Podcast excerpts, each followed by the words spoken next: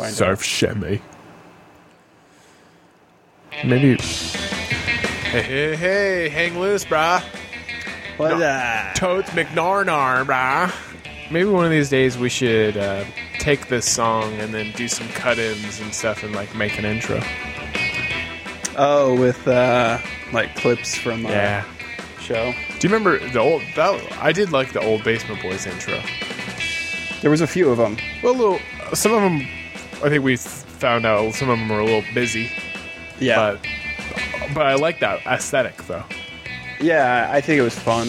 Um, I don't know. We'd have to find, or at least remember, instances, little clips that we'd want to put in it. Um, anyway, welcome to uh, Basement Boys 2. Thanks for joining us this episode. Uh, this is our 32nd episode since we've come back uh, after. Well, just, I guess we'll just do a refresh. We were gone for seven years almost, over six years, Yeah, and now we're we're back, baby. We've been back for since uh, October. October of 2017, the Of Lord, the 2017. year of our Lord and Savior, this Christ is our- Jesus. 30 second 30 second episode. So that's pretty exciting stuff. It is exciting. The whole the whole network now. If you skip, if you if you don't count the years that the network wasn't a thing, I mean the network, according to my LinkedIn, has been around for about eight years. Well, yeah, So that's pretty cool. yeah, We've been going strong for all eight of them. right, right. Yeah, we took just a li- just a break. Took a break. Um, So if you want to know all that history, go back and listen to like the first ten episodes of Sure. the podcast where we, or first seven, eight episodes. if you're watching on YouTube right now, you'll see that Ward has really designed quite a beautiful set. It's It's, it's, all evolved. special effects. It's all special effects. except for there is a few things. Uh, real quick, uh, this show, if you're listening to this show as a podcast right now, then that means you're hopefully listening to it on Tuesday, and that means tomorrow on Wednesday is the one year anniversary of sports program with Derek and Zach on KLCZ 88.9 if you're if you're local, or you can go to the Facebook page, and watch it there. Nice. And eventually we'll have all the new episodes up on timespentpoorly.fun. It'll happen. I'll get there. Yeah. I gotta get better. That's it's my just been busy. It's been a lot of. I mean, I've been wanting. I've there's about seven blogs that I've wanted to write. The content's that I haven't coming written, out. but So the website's still healthy. All the basement boys are going on there. Yeah. You know, it's just we're behind on the sports programs. well, and like we talked about, I mean, when we first sat and discussed this, we didn't. We were coming back to do Basement Boys, Right. and um, and the plan was to take summers and holidays off. Sure. Like a whole summer off was going to be the plan. Right. Then we got to summertime, and like neither one of us wanted to stop, Right. That's pretty much it. and so So now here we are. so here we are. Yeah. Um, did you see? I love. I'm going to ask you this story, but I'm going to ask you this like you have not seen it and we have not talked about it, but for storyline's sake, did you see that they're going to have a roast of our favorite actor, Bruce Willis? Our one of four favorite actors, Bruce Willis. I did see it. They just did Yeah. the taping. Yeah, it was on Saturday. I thought. Yeah, and I watched a a clip where they unveiled that Demi Moore was there. Oh, As really? A secret guest. She Really? came out and roasted Bruce. Really? Yeah, That's that kinda cool. That i- I thought that was really cool. Um, that should be definitely interesting to watch. Yeah, I can't wait to watch it. Um, but we both, so full disclosure, we have talked about this. Yes. And we both thought that we should be there to roast him. I'm gonna pull up our conversation because Okay. we wrote some We wrote some good ones. we wrote some jokes. Um, Uh, because otherwise, I mean, these I thought about tweeting them, but then uh, we just didn't. Well, I couldn't do that to my guy. You know? Yeah. His Um, career's kind of roasted itself the last few years, so let's see here. that's probably one of the roasts. Uh, but he's still one of my favorite actors. still. Yes. So, I, I do like Bruce Willis. I liked him in. Uh, I liked him in a lot of things, but Sure. Right, here I'll read the first one The that you did. Uh, Bruce Willis has either sold this sold to Lionsgate or decided 200 that 200 bad movies a year was better than going back to music. Which, yeah, I mean, if you know Bruce Willis, he had a little uh, stint in music. A little music career. Yeah. Played the harmonica. Uh, then this one's mine. I did a, I did a few. Um, Bruce Willis lost a bet with Quentin Tarantino and has had to spend the past eight years making twelve shitty, non-theatrical movies to every one big budget summer movie. Um, Bruce Willis goes to lunch every Tuesday with Nicolas Cage and John Cusack to make fun of John Travolta. I like that. That's a Rushmore joke. Yes, yes, that is a Rushmore joke. Uh, We should is- make a, we should make a Mount Rushmore T-shirt T-shirt of their Uh, faces. of their faces. Yeah, That would be a fun one to make. that'd be a good shirt. Yeah, yeah. We'll get back to it. I got to finish these, Okay. and then but I we, got- we t-shirts. We got to talk about the the old t-shirts. We talked about We can. that, but I want to circle back to it really quick. Okay. for a short minute. Uh, Bruce is so washed up that Disney's The Kid is quickly becoming some of his best work. Um, Bruce Willis's film career has morphed into something worse than the Gimp scene in Pulp Fiction, where he and Ving Rhames sit there, uh, sit on their knees, bloodied and ball gagged, about to get raped. His career should be so lucky. Oh God, That one's my favorite. that is a good one. Um, Brutal, brutal but good. So, Did you notice our screen has like the browser behind the TV? oh yeah, I got to shrink that, don't I? Let's do. We're still working with the TV prop. Okay, Yeah, it's a it's a work in progress. We're getting there, but it's gonna be beautiful eventually.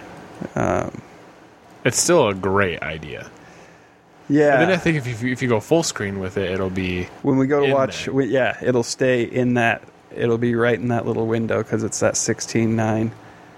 it's, be, hole. awesome. So, um, yeah. So when we go to watch idea. that trailer, I'll full screen that bitch, bitch, and uh, we'll be good to go. all right, So, um, the t-shirts. t-shirts. You had mentioned to me at one point that you had thought, or you had run into a guy that was wearing one. Yeah, he wore one and he got it from Goodwill. Yeah, and so I was like, are I the must yellow have, ones? Yeah, I must have given one to Goodwill. Well, I've been looking all over for those things, and I can't find them.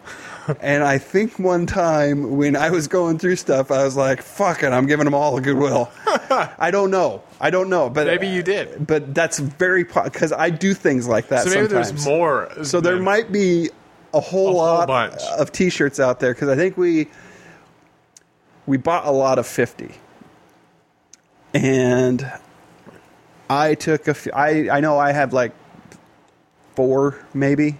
I gave it- still have one. I gave you one. Nathan has one or two. I think Nathan still has his. I know I still have mine because mine has the sleeves cut off because I wore that sucker to the beach a bunch and I've worn it to the gym and Yeah. work out and stuff. Um, Because I wanted to go sleeveless, bro. yeah, That's what Well, you I do had- with old t-shirts. I had an extra large, and then I gra- I had graduated down to a large at one point when I got thinner before, and then moved back up to the extra large. And I think so. I have, but I ended up having two extra larges: one that's sleeveless, one that has sleeves, and then uh, then a large, and then I think I gave Nicole one. okay. But um, what happened to the other forty? And I think we gave some out to like I think at Levi we gave some out at the hundred. Sure. Yeah. Not 50 shirts though. No, no, like five, six, maybe. So a whole box of those went to Goodwill. I'm sure. Yes, probably f- somewhere like thirty-five shirts. It's gonna be a fashion trend. Yeah. so, or or they're somewhere in here and I can't find them. That's the that's the other possibility. but You can't go to the website that's on there. what's that? You can't go to the website that's No, on the there. website's dead. But I thought because we talked about like doctoring those shirts up Sure. Yeah. and reviving them, but Yeah. I don't know where they are. Like I cannot oh, find wow. them. Well, maybe eventually we'll have to but make new shirts. but I have a I have a habit of hiding things from myself too. Sure. So there's that. maybe eventually we'll make some new shirts. Make some new ones. We could. We won't be so hasty this time. well, and the other thing is, is we're um, we're a little wealthier, That's true. per, like personal income wise, That's this true, time yeah. around yeah, we than we were for things and actually get at the time that we were doing the show the first time. I do love the first shirts. They're funny shirts. I like so. I've always liked silhouettes. silhouettes, yeah. yeah. So and it was, um, and the photo shoot we took for that was That was a great anyway. photo shoot, yeah. With the Monopoly money. Yes. Were we we were emulating something. Yeah, I'd have to go back and listen to whatever episode it, It came was. from a joke because we did. It came from some joke. yeah, we or something we found online. Yeah, I'm sure. It was maybe a YouTube video or something. Yeah. Um, what was that movie called with Josh Brolin and the hunting thing? I was gonna text you about that the other day, and I was because I was gonna watch it. Uh, I don't know. The You have to American Deer Hunter. Something like that. Okay. Just Google his name on Netflix. Oh, yeah, that's a good search his idea, name, and then it'll bring up. I love that, we just said movie. you just said Google his name on Netflix. Like that's the Yeah, lexicon now. Yeah, like for search now. yeah, it is. The the word for search is Google it. It it has become that. Yes. Yeah. Unfortunately. It's like when you have off-brand tissues and somebody's like, "Can I get a Kleenex?" Yeah. Or you get maced. It's just pepper spray. Name Mace is a brand. Right. Well, and the people who d- address Alexa as Siri. Hey Siri. It's like I'm Alexa. Asshole. Siri, Siri. Hey I want to watch Siri. Golden Girls. I'm scared my phone's gonna be like, yeah. hey Siri. He doesn't recognize me. Hey Siri, It's because it doesn't know your name. tell us a joke. Go ahead. Tell me a joke. Why don't koala bears hang around with all the other bears?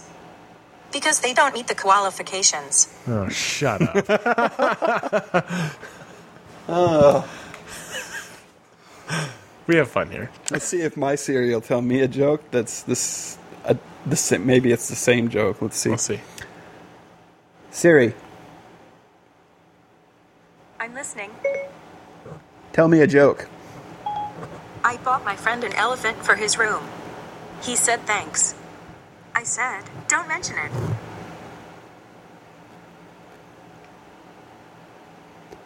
Oh, the Oh, elephant, in, the in room. the room. Jesus Christ. Took me a minute. Uh, yeah. We've all sat here with Good the most one, Siri. dumbfounded looks on our faces. Um, uh, That's good. that's good. Yeah. All right. Um, so I've been holding on to this little piece of information for a while. I hit a squirrel the other day. I didn't hit it well. Okay. Did you kill it? I've hit a lot of squirrels. And Okay. Uh, in my time in Lewiston, which is not uncommon for a person No. living in Lewiston to do because there's a lot of squirrels. You're hitting them with your car, right? You know, just going out and punching squirrels. No.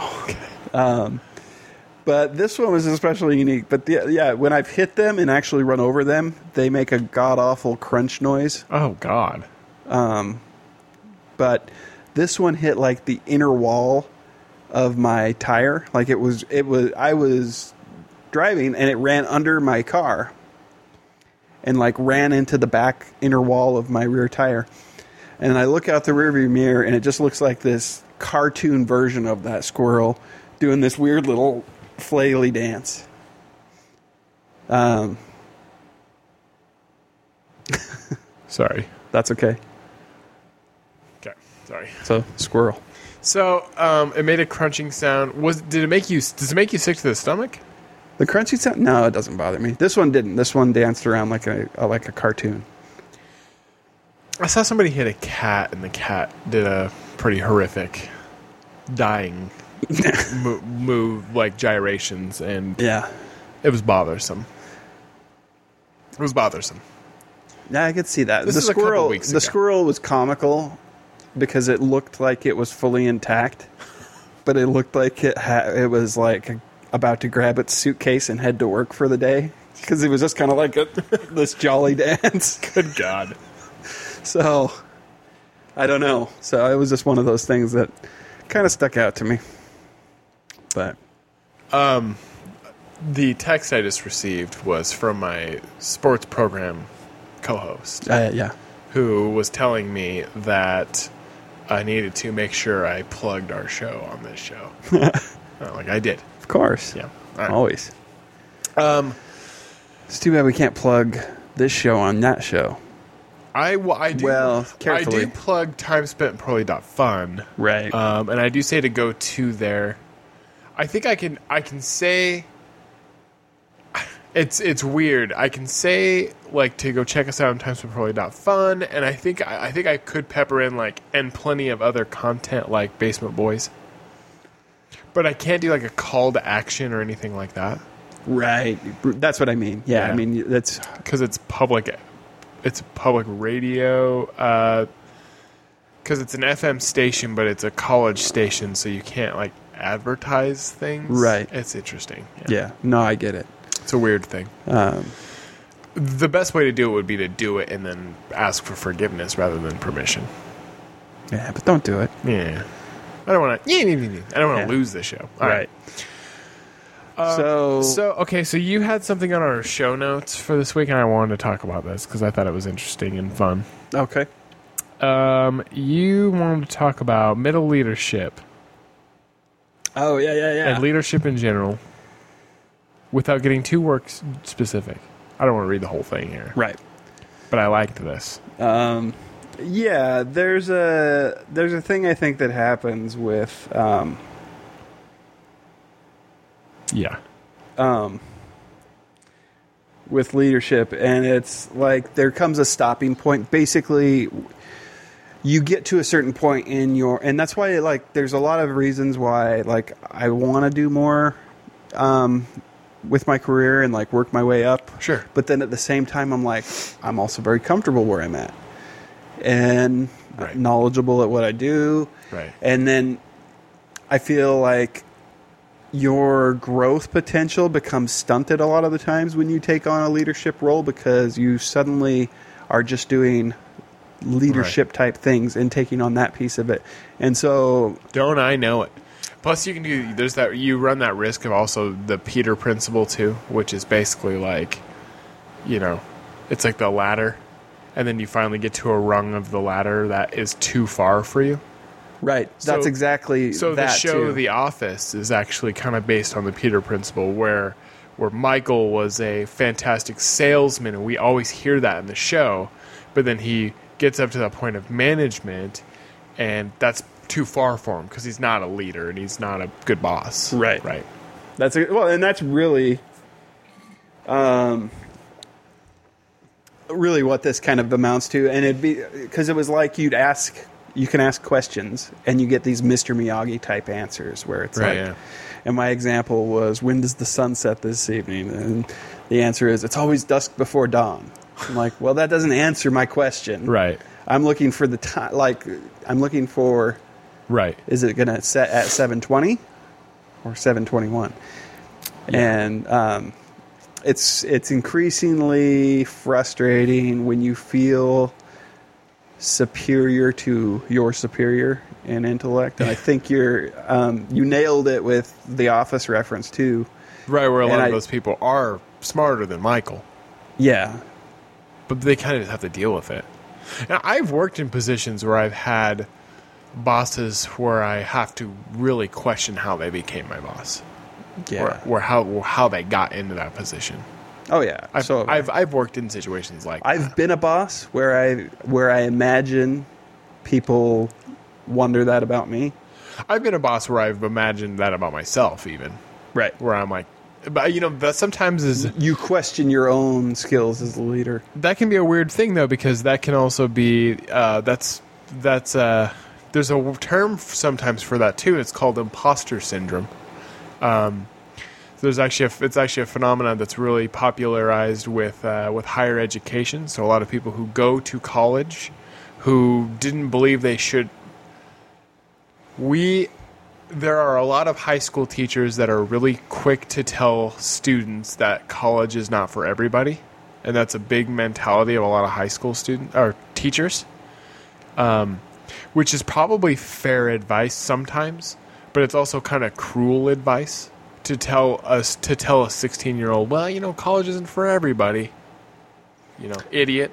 So Right, then some right. people, so the, some of those people go to school and they end up going much later, rather than right after high school. A lot of them will go much later. Like I started school when I was 29 years old, or Yeah. no, 24 or 24, and uh, and you feel like you don't belong there.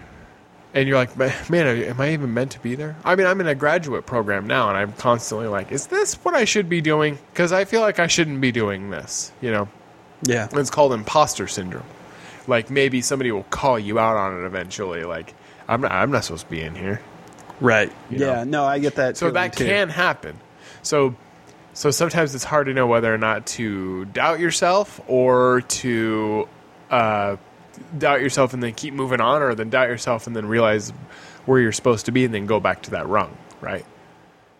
Right. But good luck knowing which one is which, Oh yeah. because the only way you're ever going to really know is unless you actually fail, I guess. And by then it's a little late. Right. Right. But um, I got really real. Uh, No, I. but that's kind of how it turns out, though. Yeah. I, I I like where I'm at now, and I sometimes think about if I'm in the organization I'm in now, if I were to move up any further, um, I, I worry sometimes that that would be too much yeah. because because I'm not doing my normal thing of flying under the radar anymore. I already can't fly under the radar now Right. because because of where I've gotten. Right. Which is intimidating to me because I've always kind of been a fly under the radar kind of guy.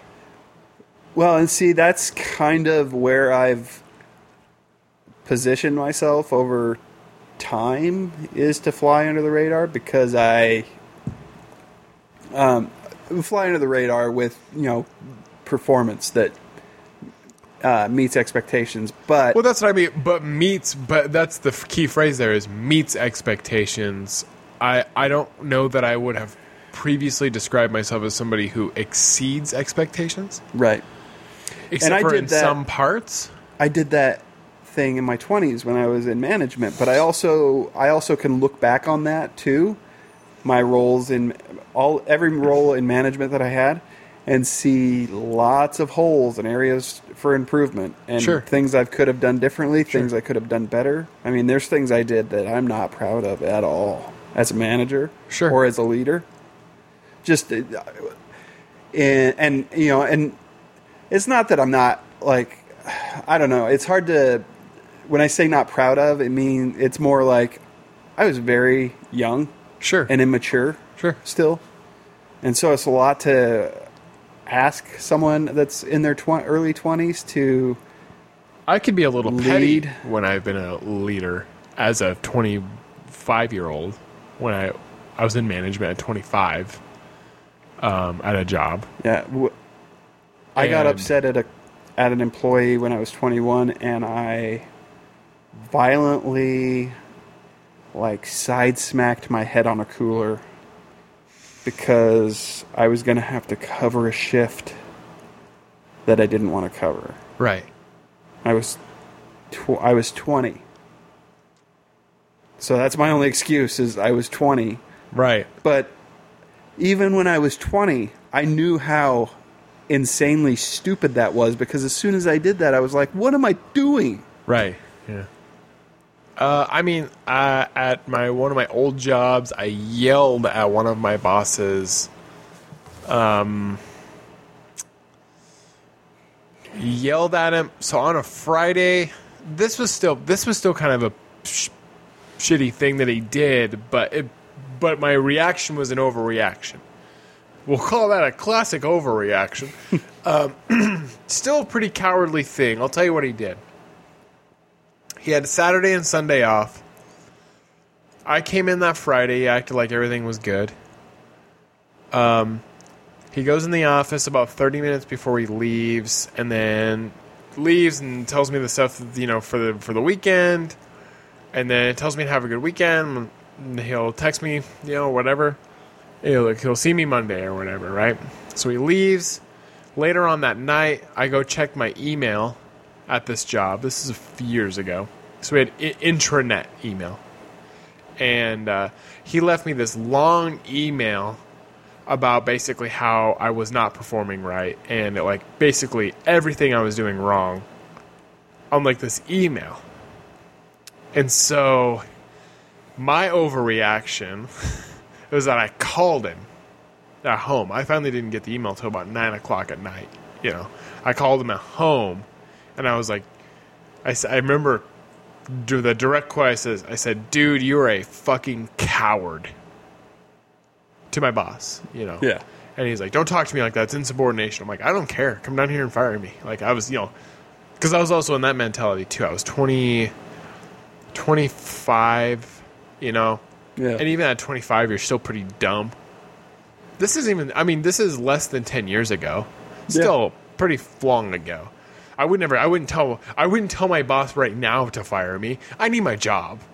right. No, there's And- yeah, and- exactly. And, and at 25, uh, don't think I was in a position of money. I needed my job then too. But I think at that age, for a lot of people, it, well, that's about the same age I was when I like got in a yelling match with somebody in a parking lot over, like he was, he honked his horn at me Right. to move, and I like hopped out and I was like, I'm trying to move, and I'm just like, but you keep pulling forward and edging me back, and I can't get the fuck forward, and I'm just like, Yeah.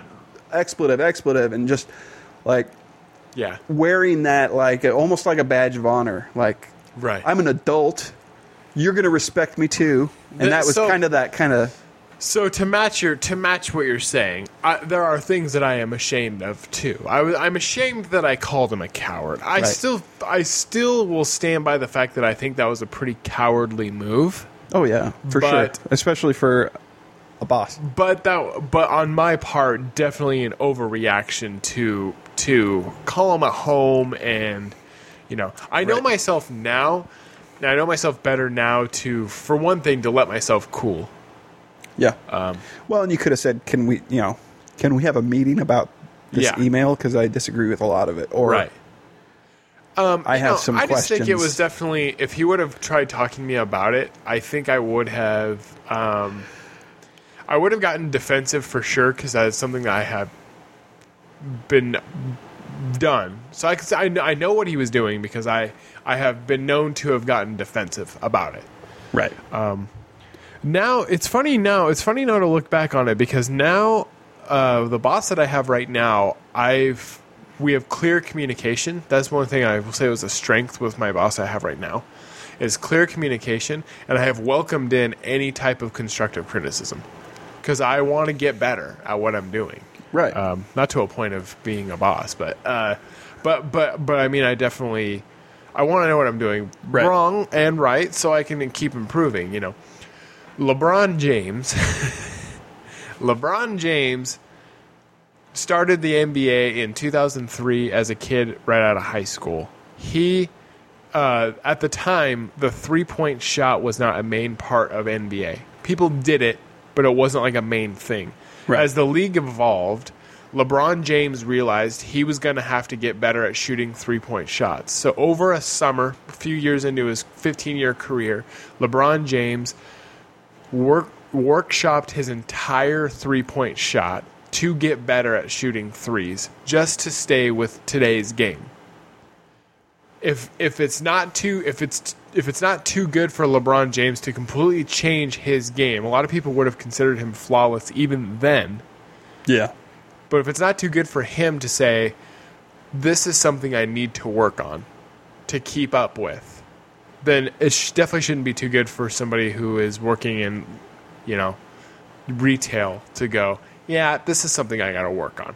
And probably a lot of the points that my boss had in that email I felt like a lot of them were very nitpicky, and a lot of them were very petty, and a lot of them he was very guilty of himself.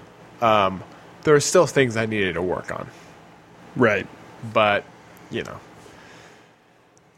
taking constructive criticism at 25 was not something I was well known for. um, but you know, yeah, but you don't.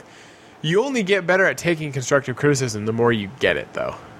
Yeah, I would say that's true, and I think it really also depends on the environment that the the type of environment that you're working in already. Um, the one I work in now is very. Uh, okay, so uh, the first, I don't work in customer service anymore, but when I came to the job that I'm at now, I you started, in customer Yeah. service, and customer service has been a field of work I've done for years and years. Sure. So it wasn't like unfamiliar to me, but the the atmosphere and just the general attitude from that department was very family oriented, very focused on like development and improving yourself, and so Okay. it was very uh, supportive. And so it was easy to take constructive criticism. And it was also, you know, I was also coming off of six months of unemployment. Sure. So, and yeah, I mean, so at that point, it's like, yeah, I'll take, I'll tell me what I'm doing wrong because I want to do it right and I want to I want to keep a job. do well here. Right. And, you know, and th- this is a job where I could potentially, or, you know, this is a company I could potentially retire with. You know, and so I, I, always kind of keep that in the back of my mind. not to put too much value in the education, but I will say that maybe some of the reason why I can take a little better constructive criticism now is because I have gone through the college process, though. Yeah. And even with you not graduating, you've still been in classes where you've written papers and have had to take constructive criticism, or have done assignments that have had to take constructive criticism. So that might be one way that helps. Um, it's just getting more experience where you take more constructive criticism. You know, where where you've taken creative writing classes, right? Yeah. So you write a paper, you turn it into Claire Davis, and she goes, "This is garbage," and then you rework it using some of the changes she's put forth, and then you get to reading it and you go, "Yeah, you know what? She's right. This was a lot better. This made more sense." Where you took where you took what she said to heart, and you go, "Yeah, okay." And, and, and I, the reason I like using writing as the example because that is something that we do take personal because writing is Oh, a yeah. very personal thing. So when somebody starts, Claire Davis was the, f- she wasn't the first creative writing teacher I had. She's the toughest one I ever had though. And when I first took a Claire class, because I've taken three from her now, that first day or first time we workshopped a thing and she just lit up my paper, I go, holy crap.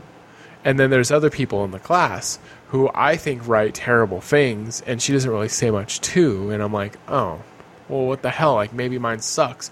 But through time, though, I found out from other people in the class who have taken her a ton is that The ones that she picks on are the ones that she sees potential in. Exactly. Yep. And and I didn't know that. I, I didn't know that at the time.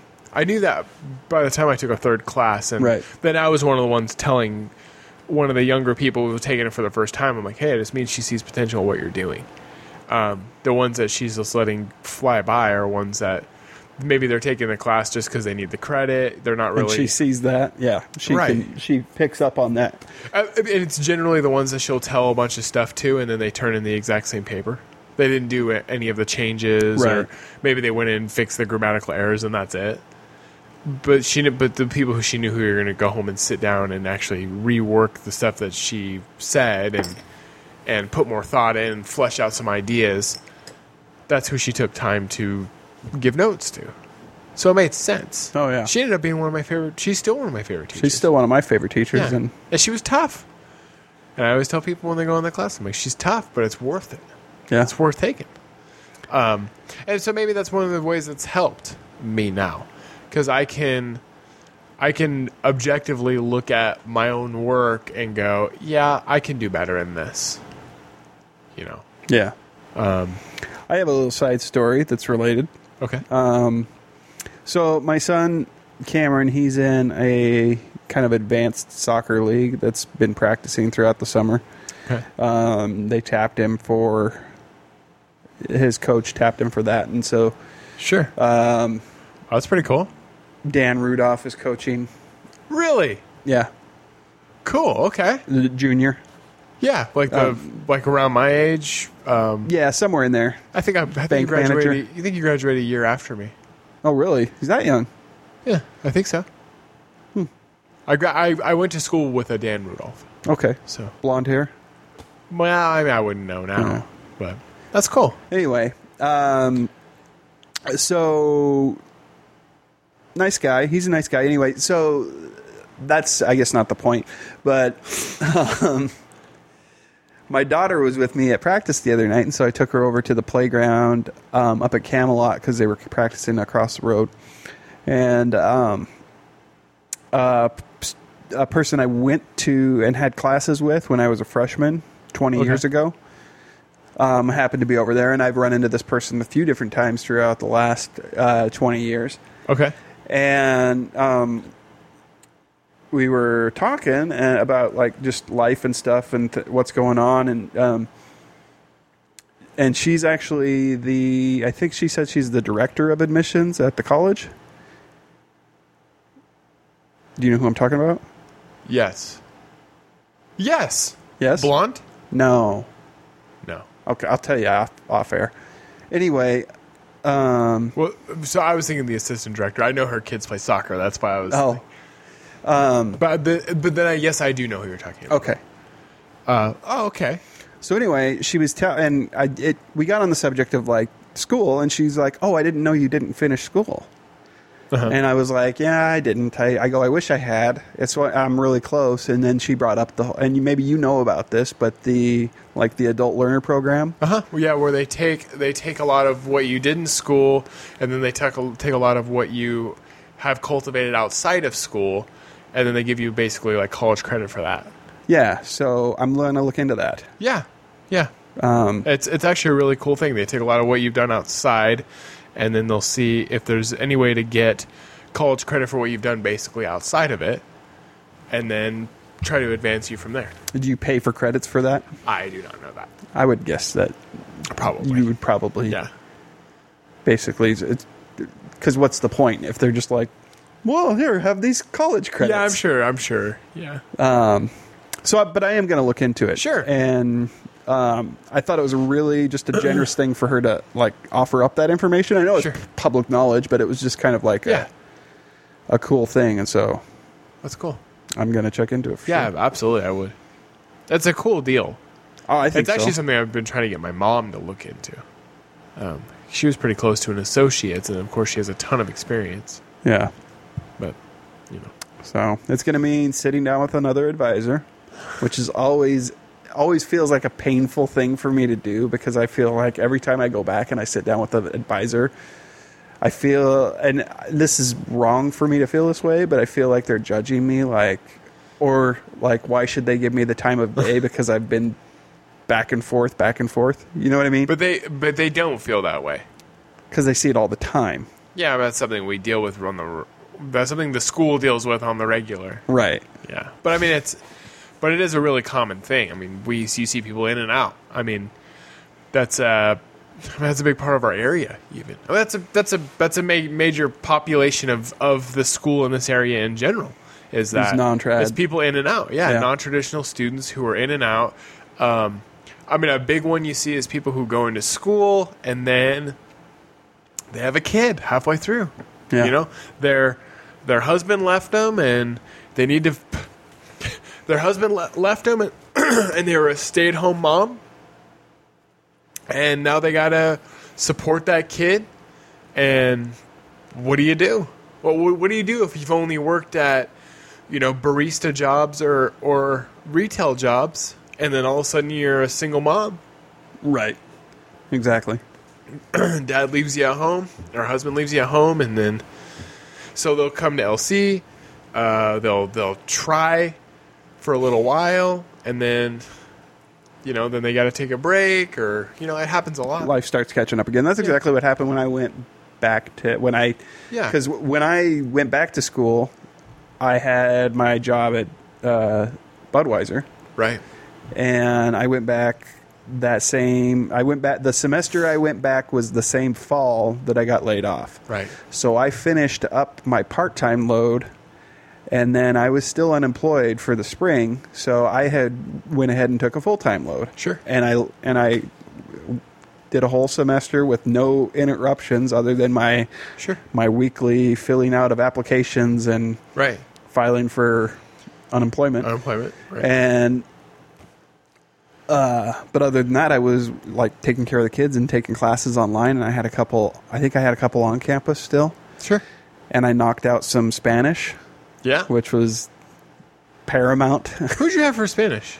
uh, Heather Wiseman, I think. Oh, okay. Um, I had her husband. Yeah, yeah. I had David, her husband. Um, she actually, so she still teaches Spanish, I think, online at the school. And then he, I they took moved. I took part of mine online. I, I took hers online. Yeah, actually. yeah. She's an, she was an online instructor, and he taught on campus. So when I started school in 20, uh, 20, 2009, I, that's who I took. And I remember I was so scared because I did not take Spanish in high school, and I was like, "Well, here we go. Like I have to take it. Like Yeah. it's a required class." And uh, and he was like, and I remember he's one of the reasons why. That was one of those imposter syndrome things. I'd always been told, you know, school's not for everybody. Yeah, You know, I didn't. Full disclosure, I did not do well in high school. I think I graduated with like a two point three. I barely got through it. I did not apply myself at all. I was not good at math because I didn't think I was good at math. But I was very fortunate for my first year at college because I had I had to take math 25, which is lower than you what, to take what I that needed. step math to get into I the did. next math. Yeah. I think I have to do that. The teacher who taught math, though, taught that math 25, uh, she actually wrote the textbook for it. And um, part of the stuff that she had you do so far on each test, at the end of at the end of the test, would be an essay question and a math test. And the essay question would be questions like, "Tell me about a ne- negative experience you had with math." and then you'd write about you know so made you think about it like okay. So you think about like a teacher you had in high school and something that happened and then you Yeah. write it out a little bit. And then and then afterwards she'd go all right well let's talk about these. And then she'd be like does anybody want to talk about their negative experience with math? And then we'd all start talking about it and then all soon come to realize that everyone kind of had the same issues with math Um, well, and I think that's probably she wrote the textbook, so she's like, and there's a reason you're here taking math 25. Right. yeah It's not because you want to be here taking math 25. and it's not necessarily because we're bad at math. Right. I got I had a high high A in that math 25 class and then I, I was able to go directly to math 123 it's math is a liberal art it's the only one that was required for me to get my English degree Yeah. and I had a high high A in that class. I actually kind of found out that I'm I'm actually not half bad at math. You know, and that's the thing is, I think I could go back now um, because I struggled with math. I don't know what my where my math credits are exactly, right. But I think I could probably do better at it now than even um, sure. because and I I still think I have some a credit or or a class I have to take for maths, but I um, took- it's getting out of your head about your high yeah. school experience, and And that I was the that- big problem I think, for and me. I think that was the point for for her her questions like that too, where like, you know, she'd also tell you like I'm sitting here at this table right now with my feet tucked underneath my chair, you know, like they're tucked underneath, and she would tell you when you start taking a test, put your feet out in front of you. She's like, it's bad for your circulation. It's not. It's not good for test taking. And that's something I was just like, that's something. I, it's not something I'd ever thought about. But then every test after that, even for other classes, I started thinking about. I would always think about that. I'm like, oh yeah, put your feet out in front of you. It's better for circulation for whatever fucking reason that is. But then I started to, you know, it was just little things like that that I Yeah. took with me. And she's still to this day one of my absolute favorite teachers. That was a great experience for me. Um, the guy that taught the class next uh, after that is a good friend of hers. I, I don't know if they're they might even be in some kind of i see them out together all the time so i, I don't want to speculate but they could be either just really good friends outside or outside or, or yeah or in a partnership or something. I, I don't know but i see them out to dinner all the time and i know they're friends and um and so i was like that makes so much sense because he was a great teacher too. Um his classes were very um so one of the things was like the classes like sometimes you realize. Do you remember on The Office where um, they're gonna go get the pies in the in the big bus, and Kevin's like, "Wait a minute," you know, like, well, that means we'll only have four minutes to consume six pies, you know, like, and it's like, and they're like, "What? What, Kevin? Like, what?" And then they're like, and then they ask him a real math question. He's like, "It's not a, you can't do it." You know, like, but but when it came to the pies, right? Yeah, So yeah. in his class, um, I, I don't know why I was so dumb and didn't realize it, but we started talking about stats, and I was like, "Oh no, statistics! Like, holy shit, this is scary," you know. And we start doing it, and then he starts he starts doing statistics, but he starts talking baseball, and it, you know, and then I'm chiming out answers to stuff, and he goes, "Well, I thought you said you were bad at stats," and I'm like, "Well, I'm bad at stats." I'm like, "But I know baseball," and he goes, "That's statistics. That's stats." That's why it's called stats. and I'm like, oh, like it just clicked. I was like, oh, I can do this. That's easy, you know. But but for whatever reason, it just wasn't related to me. Yeah, You know, I don't know. It's an interesting thing, math. It is. I wish I would have taken more time getting good at math instead of and less time getting good at meth. Yeah, those teeth are miserable. Uh, you have a YouTube clip. Uh, yeah, it's actually a trailer Okay, good. um, that I caught the other day. Do you have any water out here? I don't. Okay, we'll have Sorry. to take a water break um, before the next show. Okay, Okay, I can get us a cold bottle.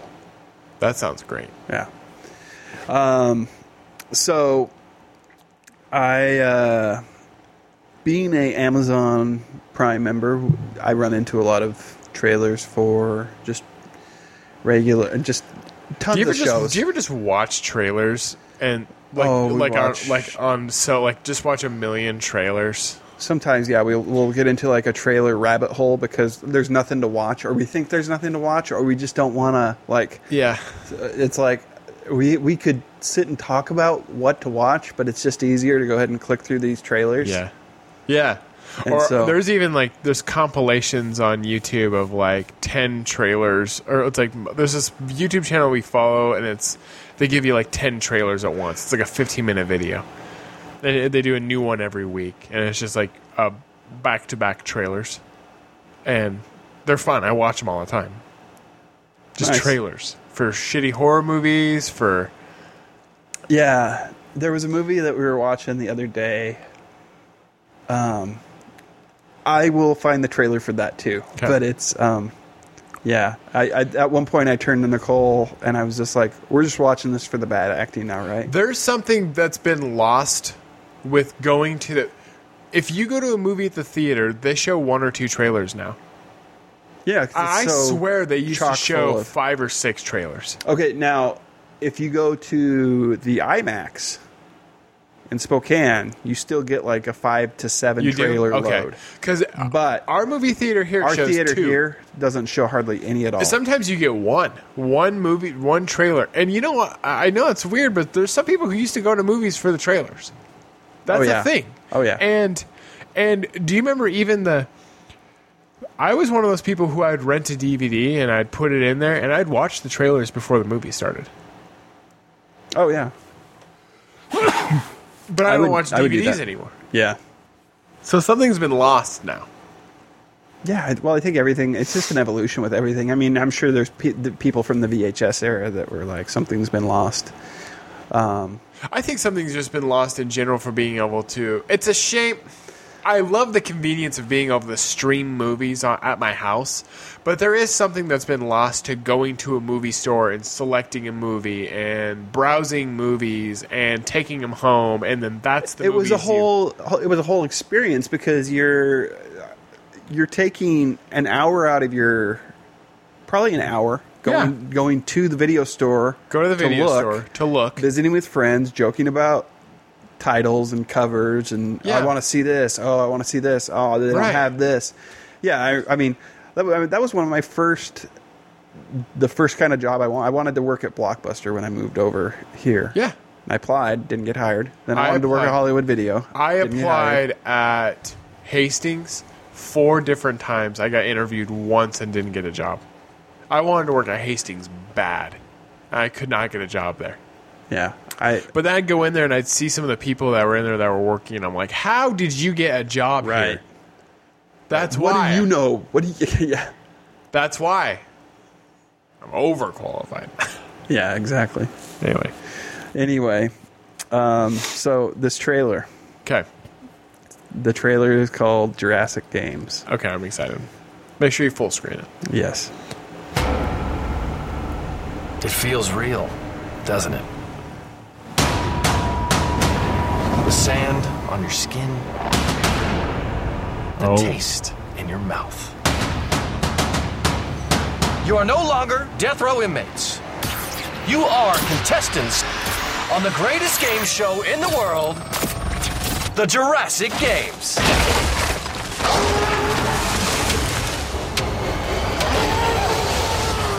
This is the most controversial cast we've seen on the Jurassic Games in years. Isn't this really nothing more than exploitation of these contestants? You are essentially torturing them on live television. Public execution is nothing new. My client maintains his innocence. I'm not here to kill anybody. I'm here to kill everybody. I am not the judge. I quit! We are not the jury. But the game is the execution. Wait, wait, wait. Not yet. Not yet. Come on! Three. Two. One.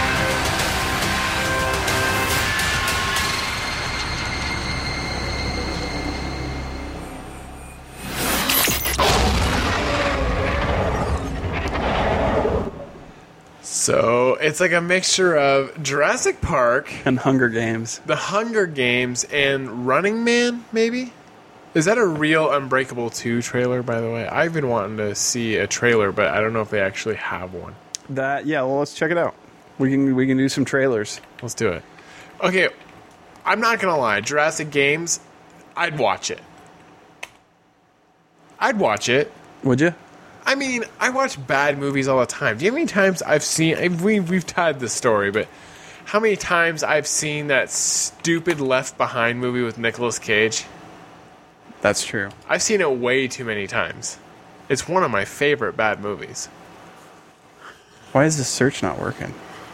I love how I love how long it takes them to realize that um, that everybody's been raptured Oh, yeah. in in that movie. That's funny. Um Um, I'd watch it. Sure. Was that on Prime? I don't remember. It's gonna be bad.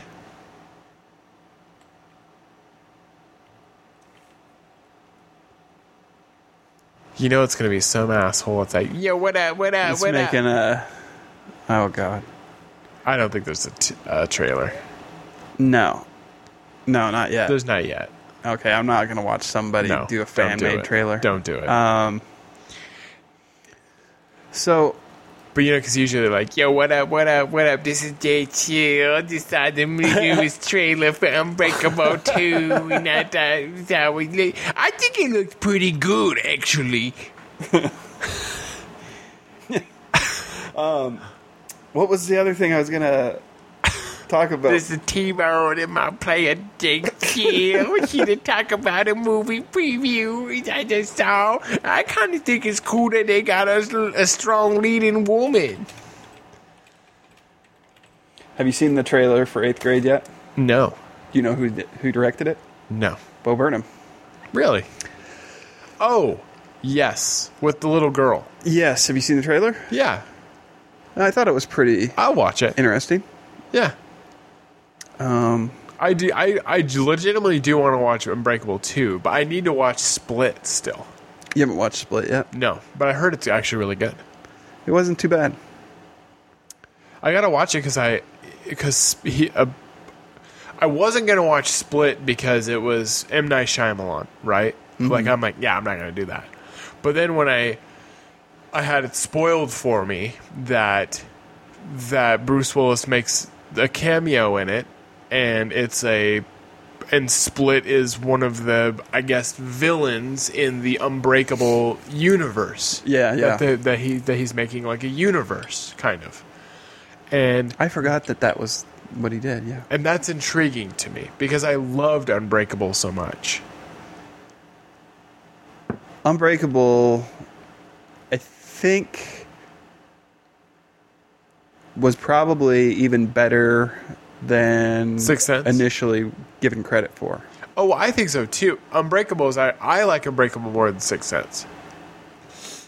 Yeah, and if you watch The Sixth Sense, They're two different movies. It's just Yeah. it's the same actor and the same director. right, it's a good movie. It's not a bad, it's, a bad movie, but it's hard to it's hard to watch knowing everything now Yeah, sure. because it's just like eh, Yeah. But, uh, Unbreakable or Sixth Sense? Sixth Sense. Yeah. but I watched it with my kid. Unbreakable is still like It was a um, surprise for him. It's still surprising. Um, uh, I I love the ending of Unbreakable because you know because because it, that's when M Night Shyamalan was still doing the big uh, reveals, and that was one of those ones that was like, oh man, holy shit, that's insane, you know? Right. And I mean, eventually. I know people think The Village was when they started getting bad. I still liked The Village, I like. See, and I still liked Signs. I liked Signs. I think Lady in the Water is where it is. I think where Lady in the. Water is garbage. It, it's garbage, and that's and that's the first movie I watched from him where I people I know there are people who do not like The Village. I like The Village. I thought the reveal at the end that it was like a compound. I was like, oh wow, okay, that's a, it's unique. That's interesting. Um, Yeah. uh, Signs. uh, It's a little heavy-handed, but I still like it. I still like Signs a lot. Right. I mean, people were bothered with like the why would aliens who are susceptible to water come take over a planet that's 75% water, blah, blah, blah. It rains all the time, blah, blah, blah. You know, they were bothered by that. Um, I, I've heard some other things about signs that kind of help put, put that to rest a little bit, but I also don't, I don't know. Um, or care because that's not the point of signs. Right. The sign the point of signs was like is that everything happens for a reason. Like that was like the thing. Like the boy has asthma, so that helped him keep the stuff out of his lungs and Merrill uh, had that batting average and swing away, you know, and all that thing, and then he ends up, you know, saving the day basically, or the little She girl, the the little girl leaves the water everywhere.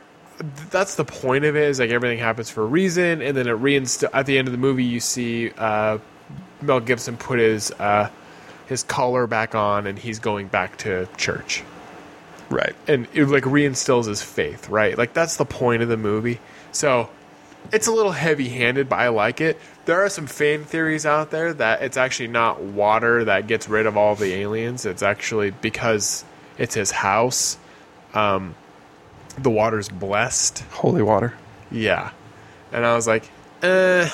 Yeah, but then the- why and- would why would they have that whole scene where he's like, I gotta, Yeah, where he's like, I'm gonna go get on the water. I don't remember what it was, but I yeah, don't. I don't. I think that's that's that's a way to try to make it seem like it's an okay movie.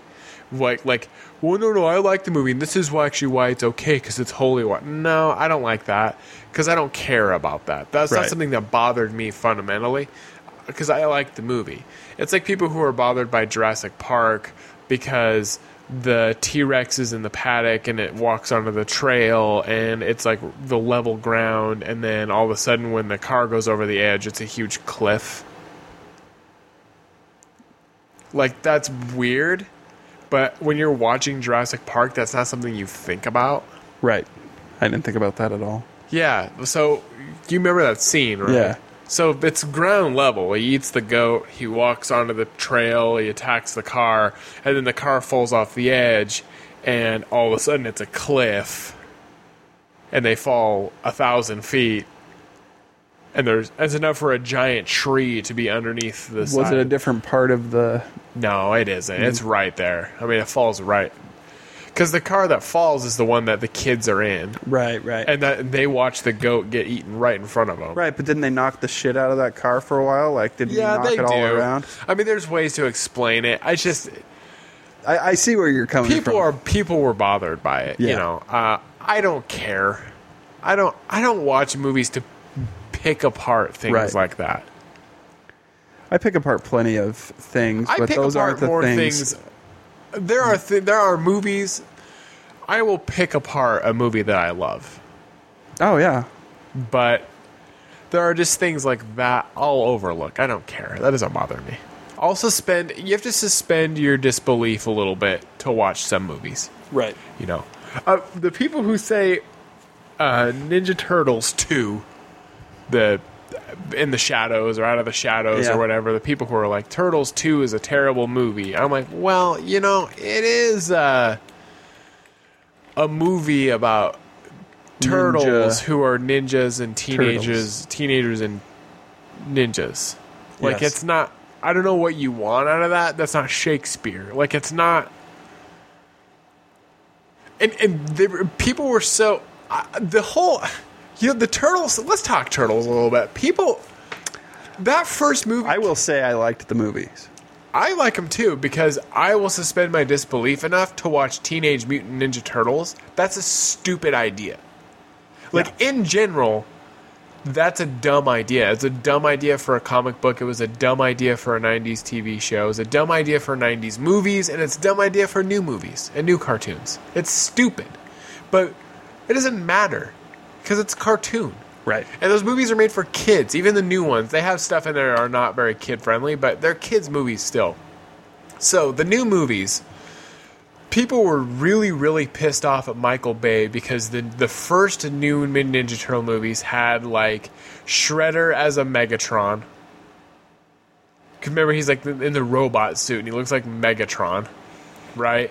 Right. And then they didn't like that it was obviously going to be it was obviously going to be the white guy who was going to be Shredder, and then they obviously just like shoehorned in the the Japanese guy to play Shredder because fans freaked out that they were like whitewashing the character, right? Um, here's the part that bothered me is that this he he got picked apart because he didn't do any fan service for the first movie, right? Right. The second movie comes out, okay? Michael Bay finally listened to all the fans. They put the Technodrome in there. They put Krang. They put Krang's suit. They put the, you know, Krang, the ugly brain character. Yeah. Rocksteady and Bebop. They put, yeah, Bebop and Rocksteady in it. They put the Technodrome. They put Baxter in it. They put everything in it that the fans wanted. from- turtle machine. From the 1990s cartoon. They put everything in it. They put the van in it. Yeah. From the 1990s Yeah. cartoon. And They put- nobody liked it. They put everything in it, and all the fans still bitched about the movie. yeah. So at a certain point, Well, and originally No he was gonna be- make them aliens, yeah, and people fans freaked out. bitched, and so he didn't. Right. So so the second movie he does he, Dimension X, all that stuff from the cartoons, the things where people are like, "You need to be more like the cartoons." The cartoons, you, Michael Bay's ruining my childhood. He's ruining my childhood because he's not like the cartoons. He's changing everything, and then he did everything like he did everything like the cartoons for the second movie, and people hated it. Do you know why? Because those are stupid ideas Oh yeah. the movie the why do we have so much nostalgia on something that was from 1990 it's it doesn't matter. It's just a movie about teenage mutant ninja turtles. Just go watch it and enjoy it. The transformers movies i haven't seen the last two movies because frankly that's a, they're a little boring to me. The the the battle scenes in the second to last one that battle scene is about an hour long and i finally at a certain point was like is this fucking is this over yet Well, yeah, because at a certain point, um, it's just There's no story anymore. It's, it's just, it just drones fighting. on. But when people went and watched the first movie, I I liked the first two movies. Uh, I mean, the second movie has that huge forest battle scene where Optimus Prime gets killed, and that's an awesome fight scene. And people didn't like those first Transformers movies either. And they're like they're they they're going away from the the original uh, you know the original series. That's blah blah blah. I I went and watched the original 1980s cartoons since the movies have come out. That's a bad cartoon. You don't want to do everything. There are there are scenes where they're on Cybertron and they're drinking and the robots are drinking glasses of water. like, there's some stupid shit in that original cartoon. Wow. Which was made to sell toys. Right, exactly. So Yeah. who cares what the original content was? That's stupid. The toys were the, yeah, the toys were came before the cartoon. yeah. So they're drinking. So Optimus Prime is drinking out of glasses of water. They're while they're on Cybertron, they're all like in the in the 1980s cartoon. This is something I didn't even know as a kid because I was born in '84, so I didn't watch Transformers as it was brand new. I watched Transformers when I it probably about 1990 when I was already when the show had already been canceled and over. You know, I just we had it on VHS. As an adult, I rewatched it, and uh, in the first cartoon, uh, the first episode, they're on Cybertron still, right? And while they're on Cybertron, they're all walking and talking, and they're all cars and trucks still. Okay, well, I, I don't mean to pick apart a cartoon show for kids, but why would they be cars and trucks while they're on Cybertron? There are no cars and trucks on Cybertron. What are they in disguise as? Human vehicles from another planet? like, do you know what I'm saying? Right. So, what are they going to stick to that original content and show the first movie with them on Cybertron and, and Optimus Prime is already a walking, talking semi truck? That's dumb. Fans need to let go a little bit and just let people create things. If fans had their way, Iron Man would be a lame character still. Dude, do you remember when they announced they were making the first Iron Man with Robert Downey Jr.? My initial reaction was like, Iron Man? People people put a lot of stake in how cool Iron Man is now, but Iron Man was a lame character until that movie came out. Yeah, I well, and see, I didn't follow like when they said Iron Man. I was like, I I didn't know Iron Man. Right. That wasn't a comic book character I'd followed. Um, in fact, I got him confused with Iron Giant, which is a cartoon. Sure. Yeah. With the yeah. So when they, when they when they announced they were doing Iron Man, I remember uh, when they were first starting all the Marvel movies. They're like, "Okay, we're gonna do Iron Man," and I was like, "Iron Man? They need to do Captain America." Which, by the way, I don't know if you've seen Captain America: The First Avenger, but that's not a very good movie. Captain, Captain America: The First Avenger is not a great movie. It's it's kind of boring. It's fine. Iron Man's the Yeah. best one of the movies. I actually just watched Iron Man again uh, for the first time in a long time. I was on TV, it was on FX, and I watched it again. I was like, God, this is a good movie.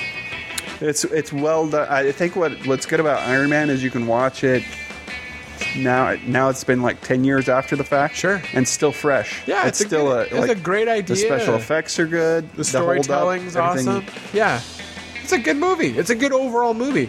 I remember uh, when Iron Man first came out, there were a lot of people who were not uh, comic book fans who went and watched that movie and were like, I really liked Iron Man. That was a good movie.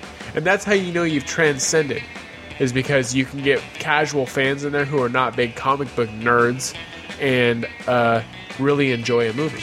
Right. Well, and you had like I mean, almost every Marvel movie afterwards has like a Tony Stark subplot now. Right. Oh, yeah. Absolutely. Like all the Avenger titles, like yeah. he's in them. So, So well, that's been this episode, and we're gonna do another one. we are. But We're going to take a break, though. we're gonna take a break, I get some water. and we'll be back.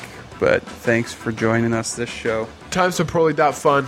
Make sure you check out all of our other content on there. all the great content out there uh, sports program blogs hanging 10 the stranger show podcast is coming back this fall And then, oh, good podcast. oh good that's right All right. thanks Thanks, everybody.